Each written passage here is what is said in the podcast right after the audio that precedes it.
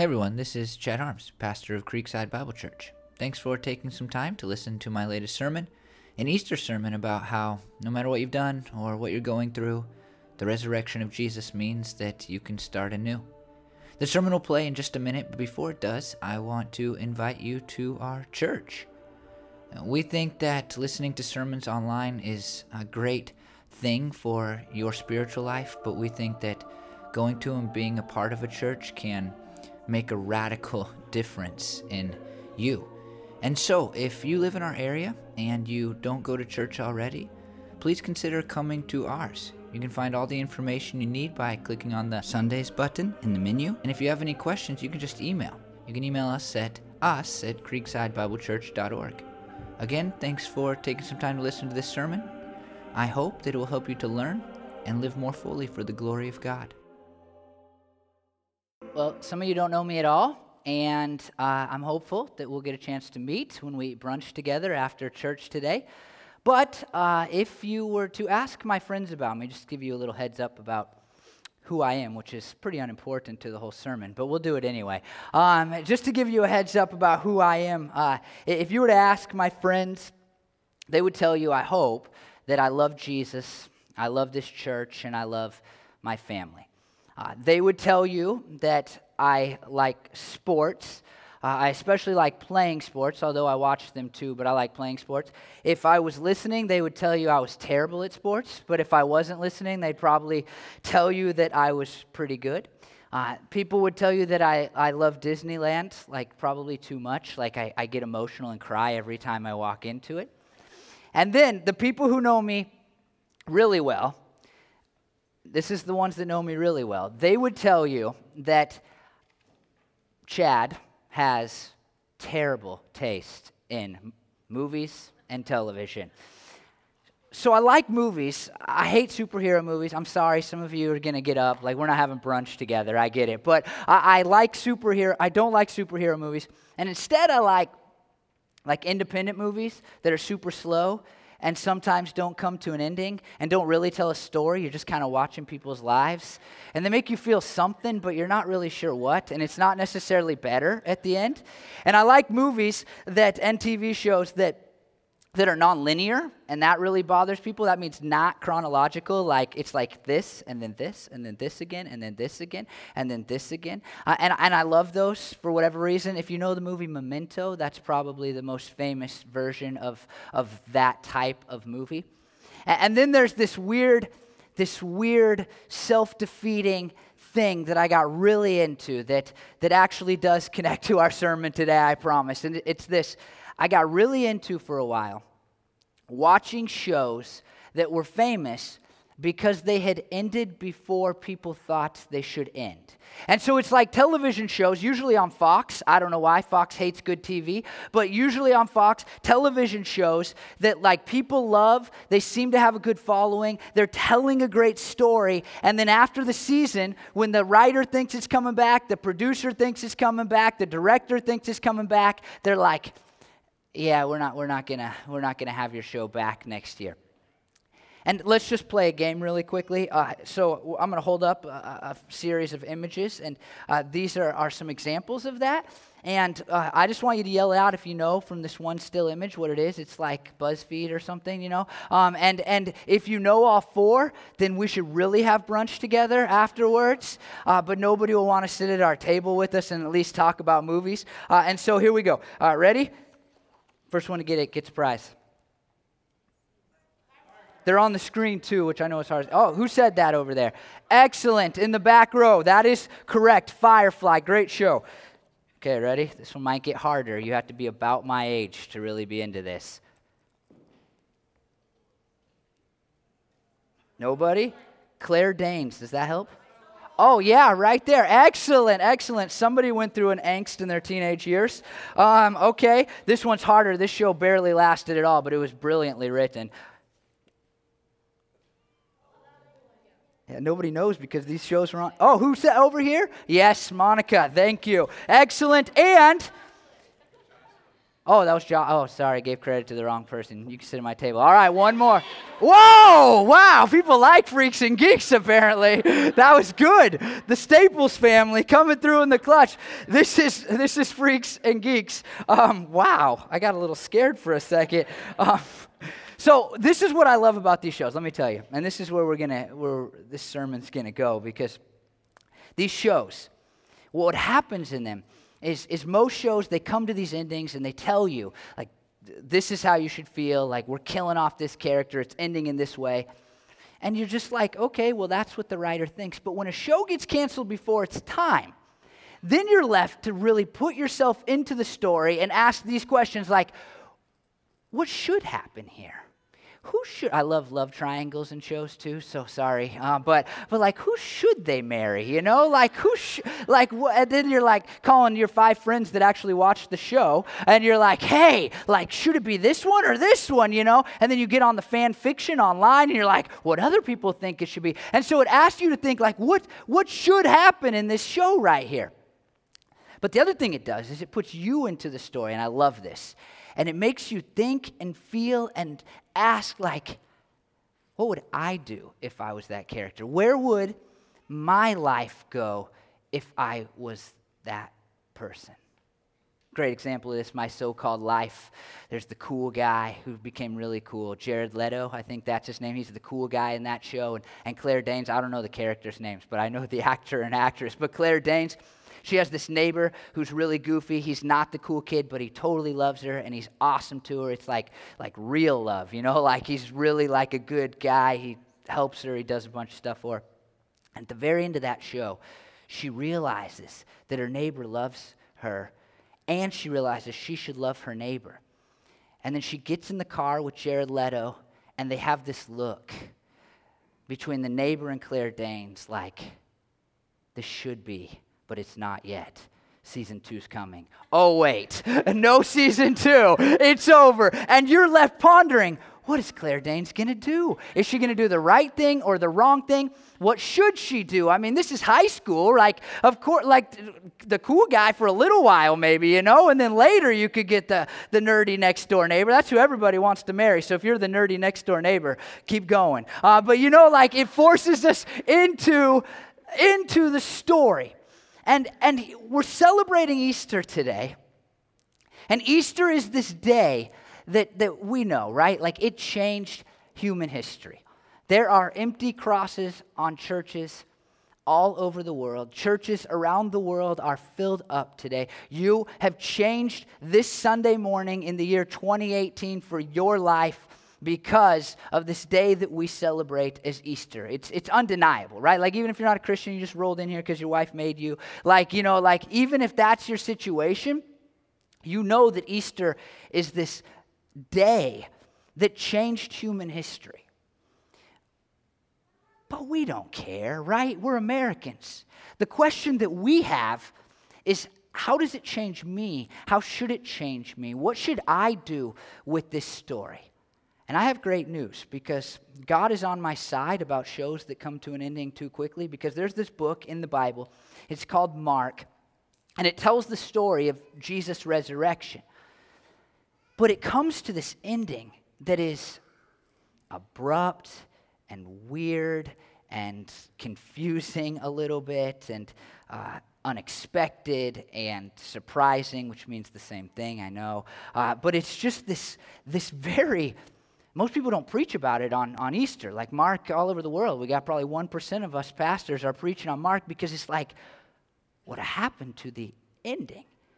In fact, throughout history, people have tried to come up with endings to the book of Mark. There's like hundreds and hundreds and hundreds of books or, or endings that people have written through the years to say, like, well, this is, this is probably what Mark was going to get to eventually. And what it does, and I love this, I love this, you may not like it, but I love this. Uh, it invites us into the story. And it forces us about the characters in this story to ask the question what should they do? What should they do with what they've just experienced? What will they do with what they've just experienced? Because we don't find out. And I think if we're really paying attention, I think this might have been God's point. It forces us Even if we don't want to, even if we just came for the brunch, it forces us to ask the question what should I do? What would I do if I was them? And what should I do as me today? And in doing so, it, it offers us an opportunity to not just make Easter an important day for the world, but to really say, is this an important day for me? And so we, we see this story in Mark 16, 1 through 2 is where we'll start. When the Sabbath was over, Mary Magdalene, Mary, mother, the mother of James, and Salome bought spices so that they might go to anoint Jesus' body. Very, very early on the first day of the week, just after sunrise. So, a few things that uh, kind of show that these women were devoted followers of Jesus before he was crucified. And we'll come back to that crucifixion in a second. But before Jesus was arrested and murdered, at the hands of, of the religious leaders and Romans. These women had traveled with Jesus, they had helped Jesus, they had supported him in his ministry, they had been there through, for him every step of the way. And now Jesus is dead, he's laying in a grave, and they don't really know what to do, but they're devoted to him. And so uh, it shows their devotion, right? Like they buy these very expensive spices. They get up really early in the morning. They they are willing and we don't think about this because it's just in the bible but they're willing to go into a tomb with a body that's been first of all tortured and then killed and now has been rotting for uh, a couple of days. I mean uh, this is some devotion right that they would think to do this. This is pretty incredible but something else is really striking in this passage. Like, first, like just that, that these women would be so devoted to a person after, after he was dead, after uh, the promises that, that they thought he was going to fulfill in the way that they thought he was going to fulfill them had not proven true in the way that they thought. They still were that devoted, right? Like, that's staggering. But there's this other really interesting detail. There's two phrases that Mark uses for the time of day in which this takes place. Uh, the first one in, in English, it translates into our English Bibles as very early. Okay, not a big deal to the passage if you read it in English, but this was a delineation of time, very specific delineation of time for the Jewish people. The first century people who would have read this book, they understood that very early, that Greek phrase that translates very early, actually referred to 3 to 6 in the morning. You with me now? So it says that these women are traveling sometime between 3 and, the, and 6 in the morning. And then it says, this is so interesting, right? Just after sunrise. The sun isn't up in Jerusalem between 3 and 6 in the morning. I checked uh, just this week. I checked to see when sunrise would be for Jerusalem. Interestingly enough, Easter actually falls like when Easter would have fell this year, like Passover and Good Friday perfectly aligned. So we're like quite literally like the day that Jesus would have died, you know, a lot of years ago. But but so like this is exactly the time. It's not like it would have been, you know, April 15th or 17th, whenever we had Easter last year. This is like the exact time. And so three to six in the morning. But then he mentions the sunrise. And I think he's being metaphorical, and I'm not the first person to think this. I think he's saying something about the importance of this day. It's not a mistake, right? Like you would never be like, it was night and the sun was in my eyes. Right? Like that's like I know if you're like not a Christian person, you're not a believer, then you're you're skeptical and you're like, "Oh, a mistake in the Bible," right? Like that's your first thought. That's that's not a mistake somebody writes, especially when you've written such a brilliant piece of literature, a story about Jesus that's this good, right? You don't come along and say, "Whew, so dark with the sun in my eyes." Like that's not you don't make that mistake. And it seems that the author is saying something and people have seen this connection to Malachi 4:2, this ancient document written down called Malachi, the last book in the Old Testament before God was kind of silent with his people for about 400 years. And in Malachi 4:2, it says, But for you who revere my name, notice this, the Sun of Righteousness will rise with healing in its rays, and you will go out and frolic like well fed calves. David E. Garland, an author that wrote a, a whole book about the book of Mark, said the beginning of this week marks the dawning of a new beginning for humanity. And then I don't even know where I found this, but I really like this because it's so good. These women are walking in the dark. They think that Jesus is dead. They have no clue that anything better awaits them. They don't know the resurrection, they don't know anything about it. And this is what another author said The sun has risen, even though the world is still in darkness. You see what, what God, through Mark, is trying to get at? He's saying this is a new day. This is a new day for humanity, and this can be a new day for you. Psalm 30, verse 5 says, Weeping may stay for the night, but rejoicing comes in the morning. Gonna, I'm just gonna I'm gonna come back to this, but just let's let's just put it in our heads right now. The resurrection of Jesus some 2,000 years ago offers you a brand new day, a brand new start. It offers you a new life, but it also offers you a new beginning in the areas of your life that you've ruined, that, that are, are rotting, and, and seem like they're completely dead and gone. We'll come back to that. But in Mark 16, 2 through 5, it says, They were on their way to the tomb and they asked each other, Who will roll the stone away from the entrance of the tomb? But when they looked up, they saw that the stone, which was very large, large had been rolled away. As they entered the tomb, they saw a young man dressed in white, in a white robe, sitting on the right side, and they were alarmed. Yeah, you would be pretty alarmed uh, in that situation. So here's, here's the deal they're on the way to the tomb. It's so interesting to me. And, and they're thinking, there's a giant stone in front of this tomb. Like it's not like a tombstone like we think of today where somebody goes into the ground. It's like, you know, a cutout in a rock and then you put the body in there and then and then a stone was it would be rolled in front of it. And uh, this was interesting to me. I don't know uh, this this will matter to any of you. There's like 5 of you that might find this interesting. But I read this week that that most stones were just kind of square things, um, but for wealthy people there was a round stone and, and Jesus had actually been given this grave by a wealthy person. And so there's at least a chance, right? Like if we really get low and drive with our legs. Like maybe we can get the job done, you know? We hope somebody's out there. And so they're walking, they're walking in darkness, thinking that the one that they thought would give them everything they ever wanted was dead. And they're hopeless. I mean, we know the sun has risen even though that the, the world is still in darkness. Like we can see that in the story, but these women have no idea. And all they're doing is what I think many of you are doing trying to make the best of a bad situation. I think of this. This is not uh, archaeologically accurate, uh, but I picture them carrying their, their burial spices and something to this effect. This was the closest thing I had in my house uh, that, that would seem like a first century pot. Uh, if you have a first century pot, I don't think you would have let me probably carry it up on stage anyway, right? Like, probably worth some money. But they had gone out, they had bought, bought them these expensive spices. It actually tells us that Jesus had already been uh, anointed with spices, which for Jewish people just meant they were trying to make it smell a little better and they were offering some respect. And, and so Jesus said that had already happened to him by the rich guy who buried him and his buddy. And so, and these women seemingly knew that.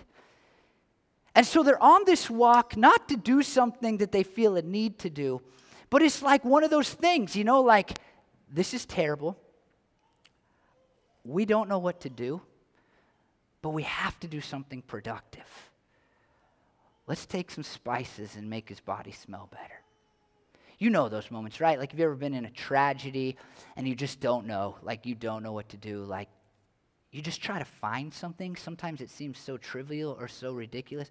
If you've ever been part of funeral planning, there's like always that person, right? Like if, if you've lost somebody close to you and you get your family together and, and they, they, you just know, like they don't even want to stop to cry. Like they're just like, we got to do this and we got to do this and we got to do this and we got to do this. And you're like, hey, could I have a moment? You know, like I loved them.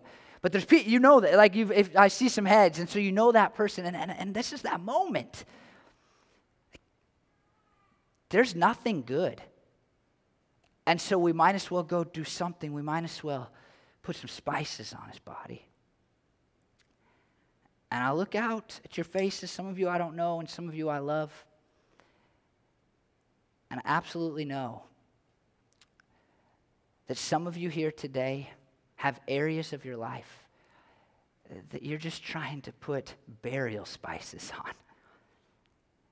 there's no hope, there's no goodness, and you just keep striving to make it smell better. I might have carried the analogy too far, but you just keep striving to make it just a little bit better. I mean, like, like your marriage, right? Like, like this is bad and we're just we're just going to counseling and, and we're just trying to just make it a little bit better so that we can last because we have kids or whatever. Like just just a li- like we'll just we'll just make it kind of look good. We'll be better in front of our friends. We won't talk about each other behind each other's backs but we don't really like each other that much when we're at home. And and you're just like just make it smell better honey you know and some of you, like, I, know it's like, it's your, it's your job in general. Uh, like, you're, you're at work and you're like, I, am not a good person here. I don't like how I am, like, at work. And, and, but I'm getting through it and I'm trying to figure it out. And there's really no purpose. And I'm going to work every day because I need to raise money. But I don't feel a purpose or a sense of purpose or a sense of hope in this.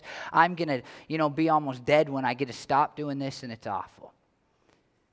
Some of you, it's your entire lives. Some of you probably have come here this morning because you know that something's not right in you. It just kind of feels like you're dead inside. And you put on a happy face and you do your best to make it look better. You, you, have a plan and you make a to do list and you just, you just are always doing something to make it seem a little better, but you know that it's, it's not.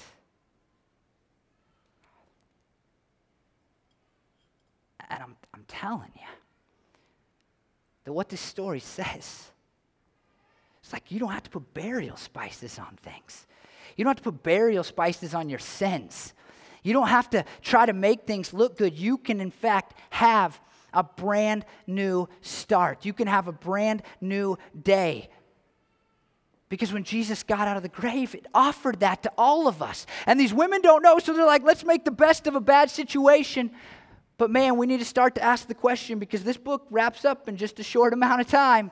We need to start to ask the question what should they do? What should be different in them once they find out that Jesus is alive? Now, the end of that little section I just read says that they, they enter into the tomb. This is a detail again. Like sometimes in the Bible we don't pay attention to the details because it's the Bible, you know. And and but like like think about this now. Like you're taking this long walk, you're strolling up on a tomb. That makes me kind of anxious thinking about it, right? Like uh, I think there was a movie called Double Jeopardy, and and she gets locked in a tomb in New Orleans. Is that ringing any bells? And uh, like, whoo, not cool, right? Like not a fun day. So you're coming up on this tomb you're pretty antsy. You don't know how you're going to roll the stone away.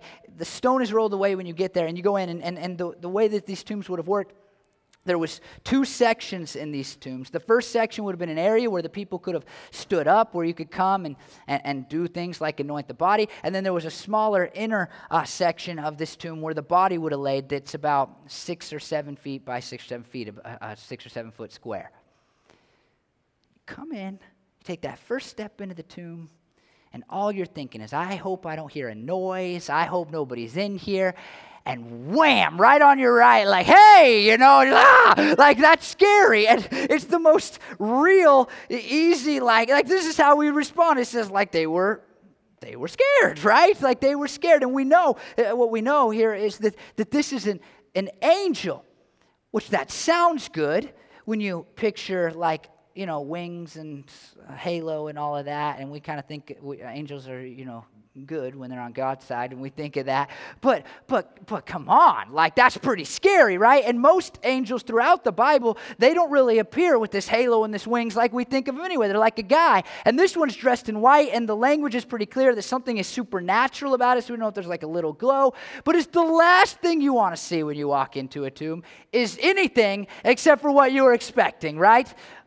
I would have peed myself and run away. Like that would have been the nat. So give it, give these women some credit, no matter how you feel about them later, for hanging in there in this moment and, and be like, okay, we're here. Maybe they're just frozen. Heard a story about a guy that got, this is just off the cuff, I'm sorry, but heard a story about a guy uh, in, a, in a counseling class I was in, and we were talking about how your, your body can actually shut down when you, uh, when you encounter fear. And it's like a thing in counseling to know like our bodies are connected to what's going on in our brain. And this guy said he saw a grizzly bear, and he was not a guy that would exaggerate. that could have been like on the second story if it was standing upright, and it ran at him, and he literally froze and lost all bodily function. So that's this moment right here. That detail was omitted for the sake of the women and probably for us. I could have left it out too. But here's what he says this is so key. In verses 6 and 7, this angel says, Don't be alarmed. Good luck. You were looking for Jesus the Nazarene who was crucified. He is risen. He is not here. See the place where they laid him. But go, tell his disciples and Peter, he's going ahead of you into Galilee. There you will see him just as he told you. Man, I mean, this is so important, right? Like, I don't know if you know this, but as Christians, here's, here's what we believe, and we just see it right here. Like, we believe that every person does bad things. I think everybody believes that, right? That's not a Christian belief. You've done things, maybe on the way to church today, you did things, that guy cut you off. And, you know, like, I mean, like, we do bad things. And we believe that God is perfect, holy, and set apart from humanity in, in a lot of ways. But one of the ways is that morally, he doesn't do things that are wrong. In fact, we think morality is found in who God is, his very nature. And so these two can't go together. Perfect morality and and severe immorality cannot go together. And so God looked down. He saw that people were sinners, that they had no way of being in a relationship with Him, that they were destined for an eternity apart from Him. And instead of saying, Well, you guys messed it up, He said, I'll come down there. And He came down in the form of Jesus. And He lived a perfect life, a sinless life. And at the end of that life, he willingly offered himself as a sacrifice. He was arrested, he was beaten, he was tortured, he was beaten some more. He had a crown of thorns shoved into his head so that blood poured out. And then he was nailed to a cross through his wrists and his ankles. He was placed on that cross, and people stood below him and mocked him. And while he hung on the cross, he suffered hell. It wasn't just an excruciating physical death, like it was, it was for your sin. Whether you believe it or not, it was for your sin. And so when this angel says he was crucified, this is a big deal because it's, for your sin. But he is risen. And this completes the story of Christianity because in his resurrection, he conquered death and he conquered sin. 1 Corinthians, it says, Where, O death, is your sting? His resurrection offers us the brand new day. In fact, the way that Paul, another author in the Bible, describes it over and over and over is a brand new life. If Easter is a brand new day for all of humanity, it's a brand new life for you if you will believe that Jesus died for your sins and then got out of the grave to conquer all of the death and the darkness that is in you. But there's these details that I like so much. Because it isn't, isn't just in this moment saying, like, hey, it's, this is redemption for everybody. He gets very specific. And he says to these women, this is what they're supposed to do. He says, You see where they, where they were laid, and they did, by the way. They did, and nobody disputes that Jesus' tomb was empty. Some people try to say why the tomb was empty, which I always think is a weird line of reasoning 2,000 years later, but that's just to save that for another day. But they knew where the tomb was, so they're looking at it like, Well, he's not here. He says, See, see where they laid him, but go tell his disciples and Peter. In Mark 14, 27, Jesus, while he was still alive, had said to his disciples, You will all fall away, for it is written, I will strike the shepherd and the sheep will scatter. Jesus had warned his disciples, like, Hey, I'm going to die. I want you to know that. And when I do, as I'm, as I'm being tortured, you all are going to abandon me. And they all did, but none of them more specifically than Peter, who, after Jesus declared that, said, Hey, even if all fall away, I absolutely will never forsake you, Jesus. And after Jesus was arrested, Peter was standing in a courtyard hanging out, and people said, You knew that guy. You were one of his followers. He said, No.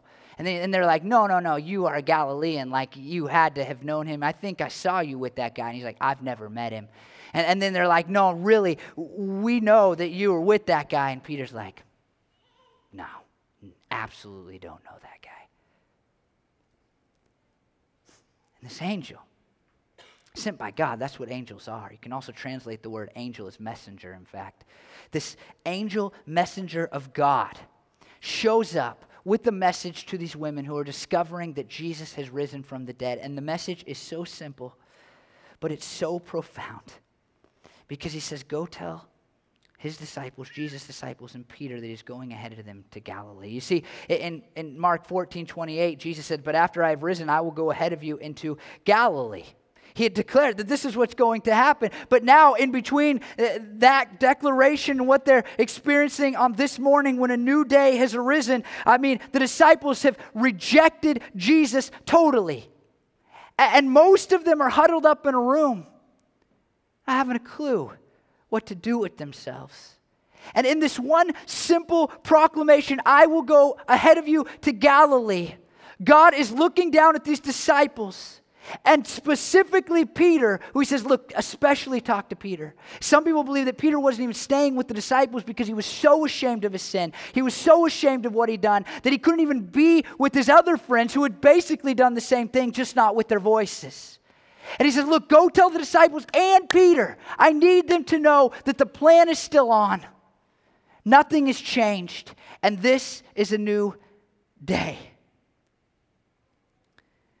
I mean, look, look, look what, look what this does for these disciples. And this is what it can do for you. I just want you to know that. Like, uh, like it makes the disciples' failure temporary. Don't you wish that these things that you are doing, that you're like, I'll never break free of this, I'll never fix this, I'll never get over this. This is just who I am now. It's an addiction I can't break, it's a relationship that I can't get out of. I mean, this is it. I can't believe I failed. I wish I could start it all over. That's what Jesus says. Like, you guys messed it up. But that failure is only temporary because I got out of the grave. It implies an assurance of forgiveness and restoration. He's like looking at him going like, "You yep, you messed it up. I told you we would. However, I still want a relationship with you. Isn't that forgiveness? I'm not saying I'm going to punish you. I, I, once heard the definition of forgiveness as a removal of punishment, and in this moment, God is saying, You, you rejected me in the most real way. But let's hang out in Galilee.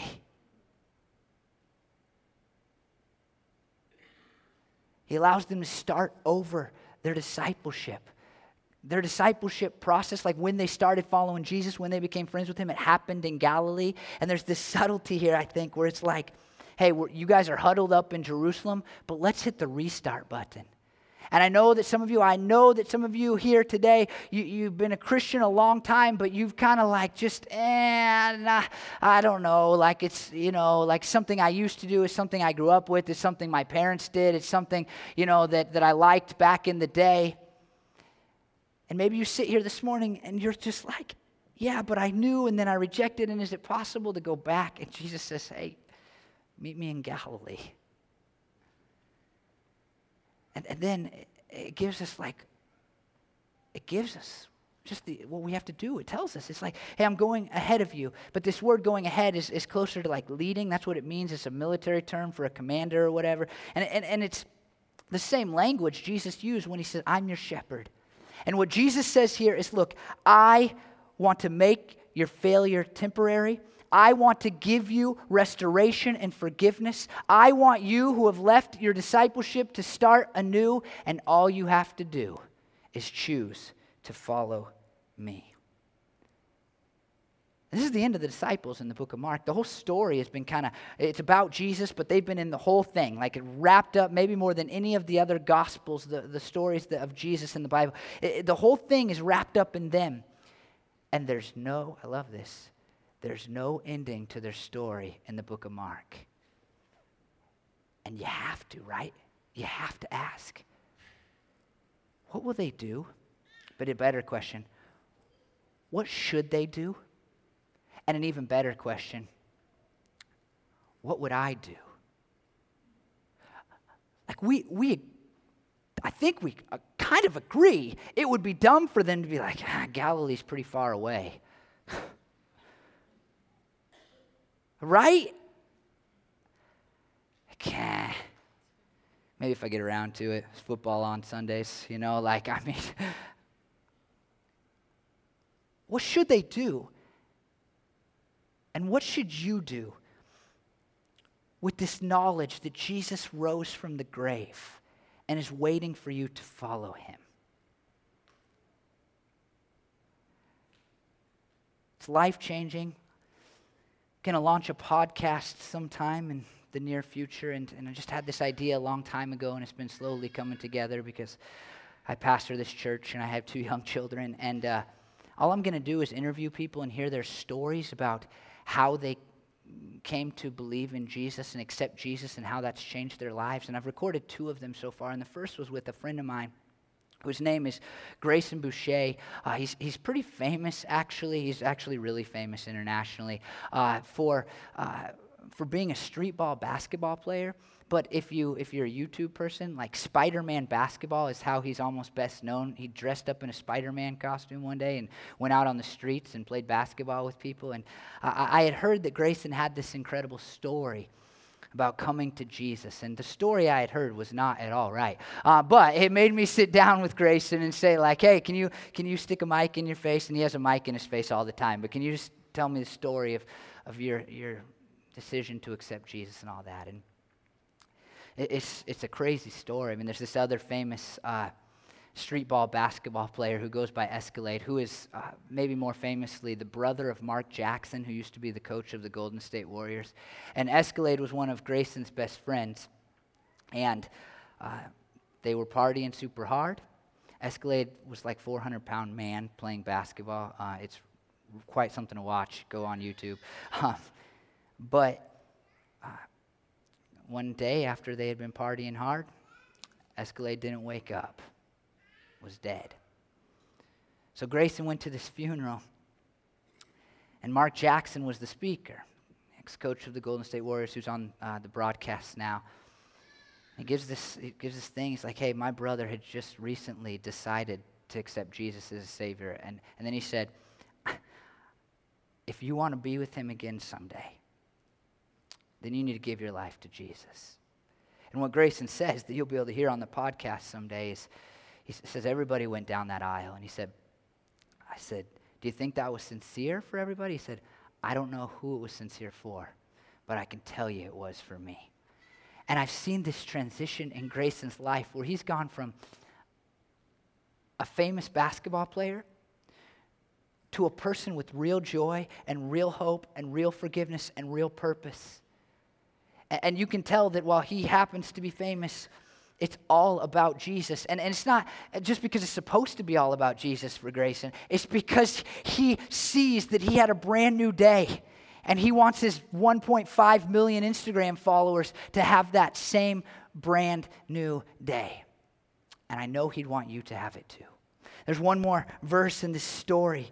Mark 16, 8, it says, Trembling and bewildered, the women went out and fled from the tomb. They said, this is so interesting, they said nothing to anyone because, because they were afraid. People that write about the Bible are kind of divided on this. Like, did these women just blatantly disobey? Did they disobey for a little while? Or were they obeying so well this command to tell the disciples that they just put their heads down and said, We will talk to nobody until we get there? Uh, nobody knows.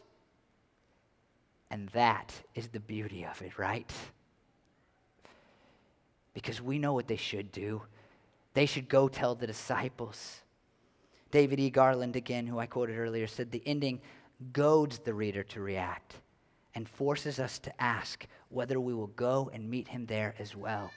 It also prompts us to reflect on our own fear and silence. James A. Brooks, another author, said he wanted his readers to continue the story in their own lives. This morning, I think some of you need to do that, whether it's the first time or the hundredth time. What I'm afraid about, and what I see too often, is that we believe this story to be true, but we don't put ourselves into it by following Jesus and we don't get the forgiveness that He offers, the restoration that He offers, the temporary failure that He offers, we don't receive those things because we don't, we don't put ourselves into the story. My daughter is two and a half years old. She's incredibly bright. I say that every time I talk about her in a sermon because it's true. And, and she's, she's very good at, uh, she's pretty good with persuasion and, um, and, and working out deals. Uh, in fact, she'll just say to us, That's not my deal just asked you to go to your room. I didn't know we were negotiating here. like, throw in a piece of candy and I'll, head up there for you. It makes parenting difficult at points. It's like, hey, if you do that, you go to timeout. How long? Um, you know? But she does this thing, like, she does this thing that, uh, that I think all of us do when it comes to God. She'll be doing something that she's not supposed to do. I'll say, Hazel, Stop doing that. Or she'll not be doing something that I need her to do. Hazel, we have to go. Get in the car. And she looks at me with her sweet, beautiful hazel eyes. She's like, this is her exact voice. And I've started to do it to Bryn, so I have it mastered whenever Bryn wants me to do something. She goes, I know, Daddy. And then keeps doing the exact thing I don't want her to do. Hazel, don't hit your brother. I know, Daddy. Hazel, get into bed. I know, Daddy. Hazel, don't stick your finger in the outlet. I know, Daddy. And I know there's some of you who like probably have like a, you say, well, I don't believe in the resurrection. And I'd love to talk to you about why I do. But I would guess that the majority of people here today do. And you're looking up, you're thinking about, you're thinking about God, and, and, and your, your response for so many people I know, this is the response. It's like, I believe you died for my sin. I even believe you got out of a grave. That's why I'm at church, you know, that's why I'm here. And I know that you want me to follow you so that I can reap the benefits of that. And you know, you know God's saying that to you. And you're looking up at Him and going, I know, God. I know, God. But I'm just going to keep doing my own thing.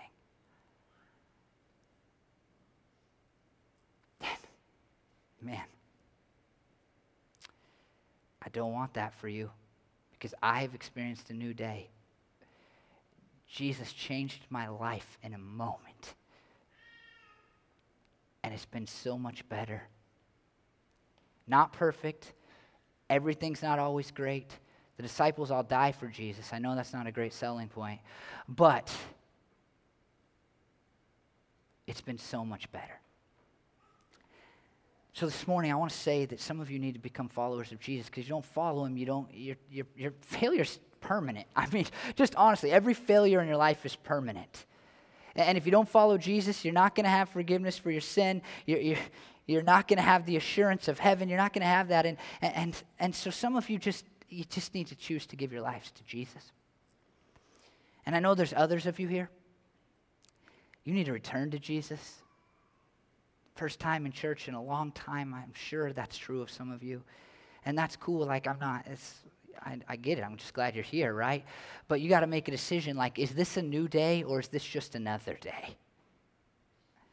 Is this a new day or is it just another day for you? And is this going to be the moment that you return to Jesus? Because I'm telling you, he's, he's just waiting for you in Galilee saying, Come follow me and we can start this thing all over. You can be in a relationship with me again. And then some of you, I know a lot of people who are here every week, like you love Jesus and you're in a relationship with him. But you've been called to do something like those women. Maybe tell others about Jesus. And I'm, I think today is the day for you to decide I'm gonna. I'm gonna do what God has called me to. This is a new day. So here's what's gonna happen right now. I'm gonna I'm gonna have us bow our heads. I'm gonna ask you to close your eyes with me. And I'm going to ask you, if you fall into one of those categories, to put your hand up. Now, look, after this, so let me give you the warning. Some of you have your eyes closed. You don't have to do that yet, but it's kind of uncomfortable for me. Um, after this, what we're going to do during this next song is I'm going to say, look, if you put your hand up, there's response cards in those blue bins in front of you. I need you to mark one of those. And so this isn't this t- to me. This is not uh, like like oh uh, look, guess how many hands we had go up. No, this is like this is a new day for you in some way. And you're gonna you're gonna put it on the response card and you're gonna say look I, today's a new day for some reason whether i'm giving my life to jesus whether i'm returning to jesus or whether I, I have decided to do something new for jesus. This is a new day so, so don't put your hand up lightly because you're going to make me feel good or because you think somebody will see you. Because this is, for me, what, what is important about this day is glorifying God. That's first and foremost. But second, that you make a decision to start over or to start for the first time. So, will you bow your heads with me? I want you to just take one moment. Consider what I've said. Consider what Marcus said. Ask yourself what the disciples should do, what the women should do, and ask yourself what you should do. And now, if you want to commit your life to Jesus or recommit your life to Jesus or make a new decision for Jesus, will you please? will you please put your hands up? If you fall into one of those three categories, raise them nice and high. Don't be ashamed of it. Put them all the way up. Keep them up. I'm going to ask one more time because I know sometimes it's like, oh, I'm hanging on and I'm not sure. And, and I would hate, I would really hate for this, this day to pass without it being a new day. So, one more time, if you fall into one of those three categories, will you please don't let the moment pass like how bad would it have been for the disciples to, to not go to Galilee? How bad would it have been for these women not to do what this angel had told them to do through God? So, one more time, will you please, will you please, please make a decision and put your hand up nice and high if you fall into that category? Let me pray for you. Lord Jesus, I thank you for dying for me. I thank you for rising again. And God, those are foundational to the moment that I'm, I'm perhaps most thankful for emotionally. The day, God, when you said, Chad, start over because of what I done for you. And I thank you that that's that day. This is that day for, for people here, God. I pray that, that these people have put their hands up, God, would Satan will fight them, God, and, and I pray that you'd protect them and you'd help these decisions to be uh, real moving forward. I trust they're real right now, but real moving forward. And I pray that they would hold to those decisions and they'd never go back. And God, as they've started to walk towards Galilee this morning, I pray that they would never turn back towards Jerusalem, Jerusalem, which is, is just full of death and burial spices, Lord. God, thank you for rising again. Be glorified. In Jesus' name, amen.